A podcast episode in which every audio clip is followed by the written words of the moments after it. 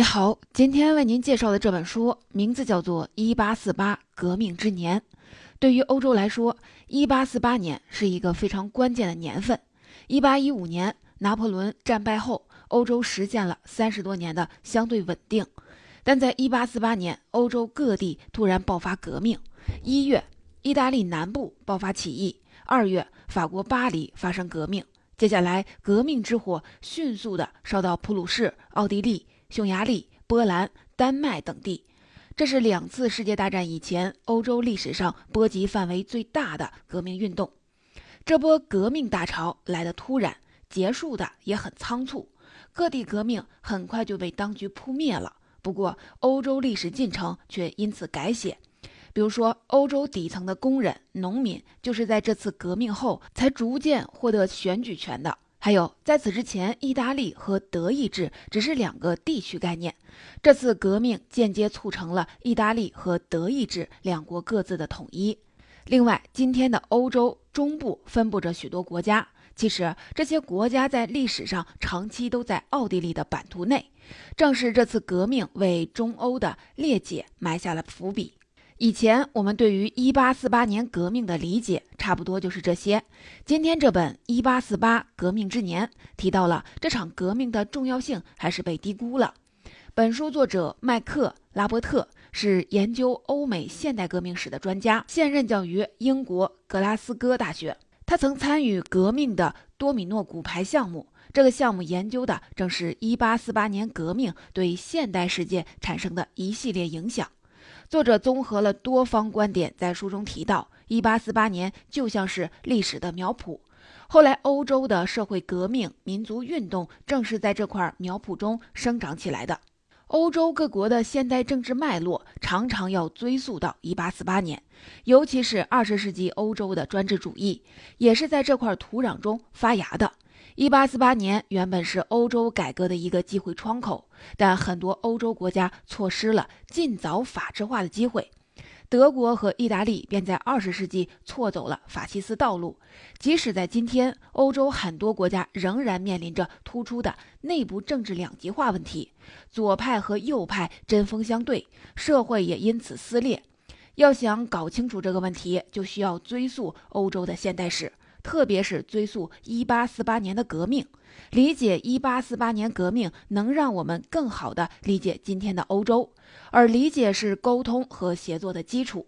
作者不仅带我们深入了解了一八四八年意义，仅从写作来说，这本书也值得一读。全书行文生动流畅，宛如一幅全景式的历史画卷。如果我们把1848年的欧洲看作一个舞台，法国、奥地利、普鲁士、意大利就是主要演员，他们在欧洲上演了一台波澜起伏的历史剧。下面我们分成三部分了解这台大戏。第一部分是这台戏剧的背景：1815年拿破仑战败后，欧洲实现了相对和平，为什么1848年会全面爆发革命呢？第二部分，我们一起来看这场革命的剧情如何推进，为什么各地革命汹涌而起，最终却几乎全部以失败收场呢？第三部分，我们随着尾声听听本书作者的剧评，为什么一场突如其来的革命会为二十世纪欧洲的集权统治埋下种子？我们首先来看为什么欧洲会在一八四八年爆发革命。回到一八四八年。这时的欧洲正在进行轰轰烈烈的工业革命。十八世纪六十年代，工业革命首先在英国展开，随后在欧洲大陆遍地开花。到十九世纪四十年代，欧洲的工业化已经有了显著发展，城市中出现了许多工厂，工厂的烟囱里冒着浓烟，附近还有一栋栋工人宿舍楼，弗兰整个欧洲。电报线、铁路轨道像是蜘蛛网一样在大陆上蔓延开了。作者提示我们说，工业革命非常的重要，这一点我们有基本共识。但也由于它太重要了，久而久之，工业革命变成了一个模糊的宏观词汇。我们需要深入细节，才能体会它在欧洲社会触发的连锁反应。技术革新是工业革命爆发的核心要素，技术的革新提高了生产效率，带来巨大经济收益。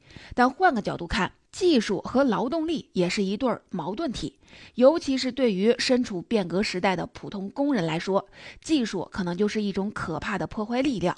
作者带领我们设身处地的回到当时的具体场景，在传统生产模式下，生产对于体力和技术要求很高，比如在铁匠铺里打铁，在纺织作坊里织布，那些身强力壮的男性、经验丰富的工匠有主导优势。他们不仅是养活全家的一家之主，在社会上也很有尊严。但现代工业技术进入生产，这个局面就被颠覆了。有了机器，生产对人的体力要求、手工技术要求大大的降低，这给传统生产带来了双重冲击。首先，招工更方便。体力不占优势的妇女、儿童，经过简单培训后也能上岗工作，工人工资因此不断的降低，收入缩水的同时，工人的尊严感也在丧失。其次，工厂由于生产效率高，会采取薄利多销策略，一再的压低产品的价格。原来小本经营的小作坊很快就破产了。这两个冲击引起很多传统劳动者的不满。一八四四年的六月。波兰西南部的基里西亚就曾出现传统职工罢工反抗事件。这件事的起因是从英国远销而来的廉价的纺织品冲击了当地的纺织业，同时当地竟然也新建了纺织工厂，进一步挤占传统纺织工人的生存空间。这就造成当地四万纺织工中有三万人无力养家。于是，愤怒的纺织工人冲进工厂，砸烂机器，发泄不满。你可能就会说，技术进步是历史趋势，一轮轮技术迭代是无法回避的。工人是否应该顺应潮流，融入现代工业生产呢？先请你思考一个问题：你觉得工业革命最重要的发明到底是什么呢？我们首先想到的可能是蒸汽机。作者说，还有一种解释，工业革命对现代生活影响最大的可能就是钟表，因为有了钟表，才有真正意义上的时间概念。传统社会并没有精确的时间观念，时间是按照天计算的，人们生活劳作都是日出而作，日落而息。但有了钟表，时间可以按照分秒来计算。当钟表用于工厂，工作量就变得可以计算，结果就是出现了卓别林的电影《摩登时代》里的场景。工人像机器一样被锁死在流水线的某个环节，为了获得微薄的工资，他们过着紧张而不体面的生活。工业革命还有一个重要的发明是煤气灯。对于家庭来说，煤气灯的出现创造了丰富的夜生活；但对于工厂来说，煤气灯意味着工人可以在晚上加班干活了。这让工人每天在机器前的工作时长可以增加到十四到十五个小时。工人这么拼命的工作，能换来什么样的生活呢？资本主义发展，生产力水平提升了，但当时尚未形成现代国家制度，缺少宏观调控。资本家为了赚钱，也不管市场是不是已经饱和，一味的扩大生产，这导致工业品的价格不断的下跌，工厂利润和支付给工人的薪水也跟着缩水。工人家庭为了生存，不仅成年男性要工作，连未成年的儿童也要参加劳动。《雾都孤儿》大卫·科波菲尔的作者狄更斯，十二岁就在伦敦的华伦鞋油厂当童工，为玻璃瓶贴标签儿。工业革命期间，聘用廉价的童工是非常普遍的现象，最小的童工甚至只有四岁。据统计，英格兰和苏格兰一百四十三个水动力棉织厂中有三分之二的工人都是儿童。家长把孩子送进工厂，并不是因为他们不疼爱子女，而是生活所迫。除了工作繁重，工人的生活条件还特别的差。一八三二年，法国巴黎市中心贫民窟里，每位居民只有七平方米肮脏潮湿的生存空间。在这里生活的儿童有一半活不到五岁，活过五岁的人平均寿命也只有四十岁。正常生活已经很艰难了。十九世纪四十年代，欧洲又出现了粮食危机。十九世纪四十年代被人称为“饥饿的四十年代”，其中最严重的是爱尔兰地区，当地粮食作物品种十分单一，主要是马铃薯。但当时欧洲各地的马铃薯都染上了一种枯萎病，导致马铃薯大面积的减产，甚至完全没有收成。因此，爱尔兰发生了严重的饥荒。爱尔兰的人口一度超过八百万，饥荒以来，造成一百五十万人死亡。直到今天，爱尔兰岛上的人口都没有回升到八百万。粮食减产引发了一个恶性循环，由于粮食变少，价格随之上涨，人们为了糊口，就得把更多钱用在购买食物上，工业品就只能少买点儿。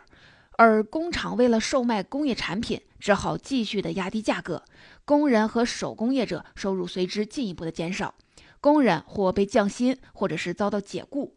法国鲁昂的工人降薪幅度达到百分之三十，而在法国北部的纺织业重镇鲁贝，一点三万名工人中八千人被解雇，失业率高达了三分之二。既然生活这么艰难，为什么人们不通过政治途径来争取权益呢？作者说，这是因为当时整个欧洲都处于极度压抑的政治氛围中。我们得先说到一个人，他就是拿破仑。我们常说，拿破仑把法国大革命、自由、平等、博爱这些民主思想传遍欧洲，听起来拿破仑做了一件大善事儿，推动了历史进程。但要注意，他也带来了死亡。拿破仑战争期间，欧洲的死亡人数相当于一战。这也就不难理解，为什么欧洲各国要不顾一切联手打败拿破仑。另外，欧洲统治阶层对于法国大革命的混乱局面早有耳闻，所以收拾完拿破仑后，欧洲保守势力空前高涨，严防死守，绝不允许出现任何一点革命的火星。一八一五年后的三十多年间，既是稳定的三十年，也是压抑的三十年。当时主导欧洲政治的是法国、俄国、奥地利等国。拿破仑被流放后，复辟的法国波旁王朝在政治上奉行极端的保守路线，规定众议院的议员必须出自全国最富有的十一万纳税人。这项规定彻底断绝了普通民众参政的可能性。后来，波旁王朝被推翻，新王朝建立，史称七月王朝。在新政权下，拥有选举权的人数确实有所增加，但也只是从原来的十一万人增加到十七万人，只占法国总人口的百分之零点五。底层民众的诉求还是没处传达。我们再来说俄国。虽然法国距离俄国很远，但追求民主平等的火种已经被拿破仑撒遍了欧洲，所以俄国沙皇也整天提心吊胆，担心民众起义。于是沙皇在国内搞了一个叫“第三厅”的组织，实际上就是俄国的秘密警察组织。这个组织人不多，但是能耐很大，掌握着大量的线人，还可以调动宪兵。相传第三厅总部的某个办公室里有一个暗门，警察可能把任何人叫去问话。如果他觉得某个人的言语可疑，就会搬动扳手，被问话的那个人被立刻的掉进地牢，进而经历各种各样可怕的事情。如果要问哪个国家最痛恨拿破仑，那还得说是奥地利。奥地利可是被拿破仑害惨了。之前，欧洲有个神圣罗马帝国，这个帝国几乎占据整个欧洲中部。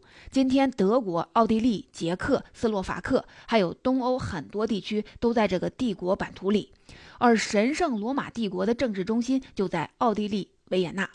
奥地利的哈布斯堡家族，也就是实际的帝国的皇室。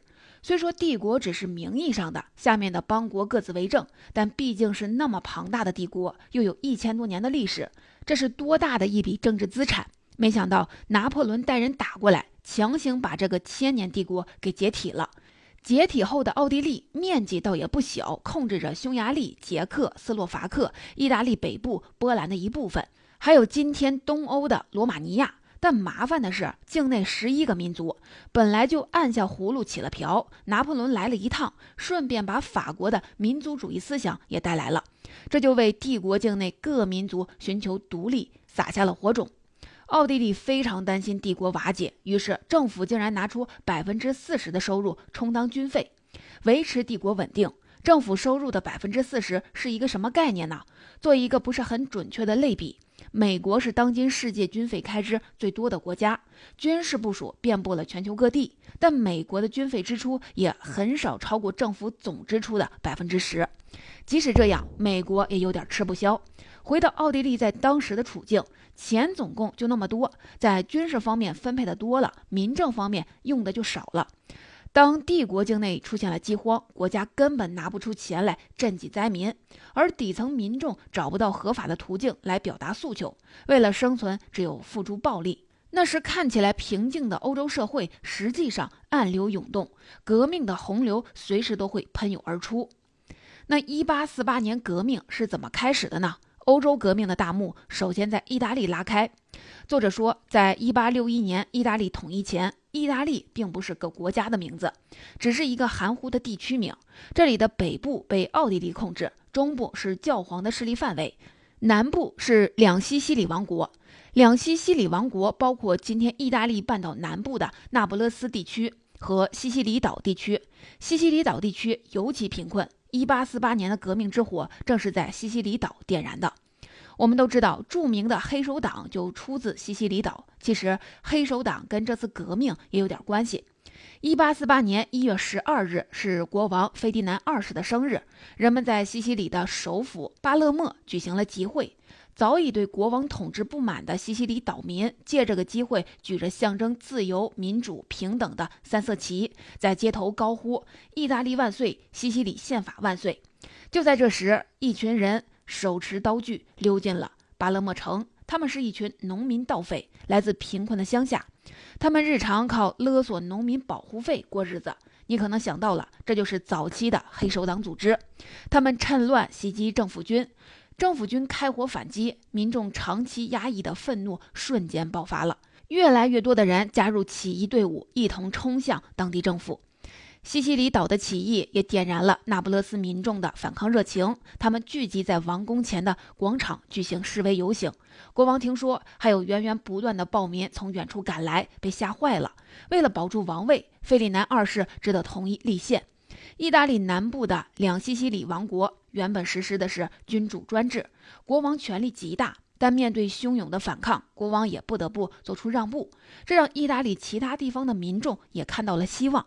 意大利中部和北部许多的城市，甚至欧洲其他地区的人们纷纷效仿，想要搏一把。作者认为，让欧洲革命进入高潮的是法国的二月革命。咱们前面说过，一八一五年拿破仑被流放后，法国退回保守的状态，这样的压抑不时地激起民众的反抗。面对人民的不满，法国政府不仅没有退让，反而采取了更加严苛的控制措施。但这就像加高堤坝堵塞洪水一样。水流小还好说，水流大的话，溃堤是迟早的事儿。一八四八年二月二十二日，失业工人、妇女、儿童纷纷上街游行，他们高唱马赛曲，在街上构筑工事，点燃杂物。政府见势不妙，调动了国民卫队来控制局面，这更激发了群众的斗志，直接冲向众议院要求改革。作者说。其实法国政府完全有能力镇压民众，但经历过无数次革命的法国当局很清楚，强力镇压就意味着统治者和民众彻底的撕破脸，法国会再次的陷入反反复复的暴力冲突中。面对愤怒的民众，首相选择了离职，国王面对失控的局面也想不出好办法，只得一拖再拖，最后放弃了王位，逃亡英国。这是法国史的重要一刻，意味着法国将进入法兰西第二共和国时期。法国的这场革命对欧洲的影响，就像朝柴堆里扔了一支火把。从三月开始，整个欧洲大陆都陷入了革命中。在柏林，普鲁士国王被迫按照民众要求，向一百八十三名烈士脱帽致哀，然后召开立宪会议，准备制定宪法。在维也纳，人们把仇恨聚焦在首相梅特耶身上。欧洲长期的保守政治就是他一手推动的。奥地利帝国皇帝被迫解除梅特涅首相职务，七十五岁的梅特涅仓皇地逃往了国外。在布拉格，处于奥地利统治下的捷克人拒绝做二等公民，他们要求奥地利皇帝承认捷克语和德语之间的平等地位。除此以外，在匈牙利的布达佩斯，在意大利的米兰、威尼斯各大城市都扬起了三色旗。人们组建新政府，热火朝天地开启了制宪会议。一直在寻求独立的瑞士，趁着法国、奥地利和普鲁士等国自顾不暇，迅速颁布宪法，正式成为独立的联邦制国家。在意大利，在外流亡的民族主义领导人赶回当地，想办法建立统一国家。德意志各邦代表齐聚法兰克福，希望打造一部德意志帝国宪法。同年，共产党宣言发表，备受大工业打击的手工业者、工厂里食不果腹的劳工纷纷的组织起来，争取工作的权利，要求摆脱贫困。看起来，欧洲各地的革命都取得了有效的成果，但很快，革命形势便急转直下。在情况最混乱的奥地利，皇帝使了缓兵之计，先满足民众的需求。然后纠结大量的军队开往首都镇压民众，但奥地利的地盘太大了，只靠奥地利皇帝顾不过来，不得不请帮手。于是俄国当起了欧洲宪兵，四处的帮人灭火。而法国虽然实现了政体更迭，建立了共和国，但民众最初的诉求并没有真正的达成，选举权基本上还是被有钱人掌控着。回头看一八四八年革命开局时，形势明明是一片大好，为什么结局？却那么仓促呢？作者说，除了俄国等保守势力出手帮助以外，更主要的失败原因还是要从起义群体自身来找。你肯定发现了，各地的起义最初都能以摧枯拉朽之势迅速的获胜，真的是因为统治者不堪一击吗？作者分析说，如果只有普通的民众，起义并不能成功。起义群体中还有很多不同身份的人。比如说，同样希望扩大政治权力的中产阶级，与统治者有矛盾的贵族群体，以及希望开创政治新局面的自由主义者、激进主义者，不同的群体在参加起义的时候，目标是不一样的。因此，当统治者做出一点退让，起义联盟就破裂了。有钱人担心自己的财产被波及，所以见好就收。普通农民经过一通的抢砸之后，出了心中的恶气，还是愿意回家过安稳日子。更要命的是，有的时候旧政体已经被端掉，那接下来的新政体采用什么制度呢？是君主立宪制还是共和制呢？自由派和激进派立刻就掐起来，革命同盟内部先垮掉了。这时，统治者已经整顿好人马，杀回来。他们凭借军事优势，重新掌握主动权，像扫落叶一样，把脆弱的企业者通通清理掉了。听起来，一八四八年革命进行的非常的草率。这场如流星一样迅速消逝的革命，能带来什么影响呢？作者认为，一八四八年革命虽然没有彻底的颠覆欧洲的统治现状，但统治者们也见识了民众的强大力量。为了坐稳宝座，统治者不得不让渡一部分的权利。数百万欧洲人第一次体验到了政治是什么样的。部分的工人、农民获得了投票权，甚至有人被选为了议员。这场革命还带来了一个重大的变化，那就是推进了农奴制改革。为广大的农奴松绑了，改革农奴制或者废除农奴制，不只有益于农民，其实也有益于统治者。过去实施农奴制的时候，农奴是土地贵族的私人财产，而解放农奴后，农奴就会脱离贵族控制，成为国家公民，直接受政府管理，土地贵族的势力也就相应的被削弱了。长远来看，这推动了国家的现代化。不过，一八四八年革命仓促的结束，也留下了很多的隐患。作者说，除了公民权利改革不彻底，民族问题也没有获得实际的解决。比如说，奥地利境内的十几个民族还在奥地利王国的统治下。由于匈牙利人非常的多，奥地利想了个折中的办法，把奥地利帝国变成了奥匈二元帝国。俗话说，一山不容二虎。奥匈帝国到底是谁说了算呢？可以想到，二元帝国仍然是一个不稳定的解决方案。其实，一八四八年留下的最大的隐患是为后来欧洲的极权主义埋下了祸根。作者提到，一八四八年其实是被错过的一年，大部分欧洲国家错失了一劳永逸走上自由法治道路的机会。一八四八年明明进行了很多改革，为什么是被错过的一年呢？就拿德国来说，二十世纪的纳粹德国曾给欧洲乃至世界带来了深重灾难，而纳粹德国的基因可以在一八四八年找到。一八四八年革命期间，德意志地区的很多人提出应该建立一个统一国家，并建议由相对强大的普鲁士国王来统治德意志帝国。听起来这是个好事儿，但这个建议被普鲁士国王拒绝了。普鲁士国王很清楚，如果他这么做了，首先奥地利皇帝会不满，因为奥地利地区也说德语。奥地利的哈布斯堡家族原来享有过神圣罗马帝国皇帝这个头衔，凭什么把正统的奥地利剔除出去呢？而且德意志各个邦国之间矛盾重重，并不是把这些邦国随便的都在一起就成为国家了。普鲁士国王不想招惹那么多的麻烦事儿，结果提出统一主张的那些人反而被当成危险分子，遭到了军事镇压。作者说，历史不能假设，但在1848年的德国人面前，的确曾经有一条道路通往统一。准确说，这是一条议会制的、由民众推动的自下而上的统一之路。那为什么一八四八年的德意志没有选择这条路呢？后人进行了很多反思，想到的答案是因为革命者没有掌握军事权力，因此被保守的德意志各邦国的军队给击败了。我们知道，后来。俾斯麦通过一系列的战争完成了自上而下的统一，虽然结果都是统一，但战争换来的统一让德国人的思维发生了变化，人们更加相信只有强权的领导，特别是德意志强权的领导，才能带来德意志的统一。早在1862年，俾斯麦就曾说，当代的重大问题并不是通过演说和多数派决议就能决定的。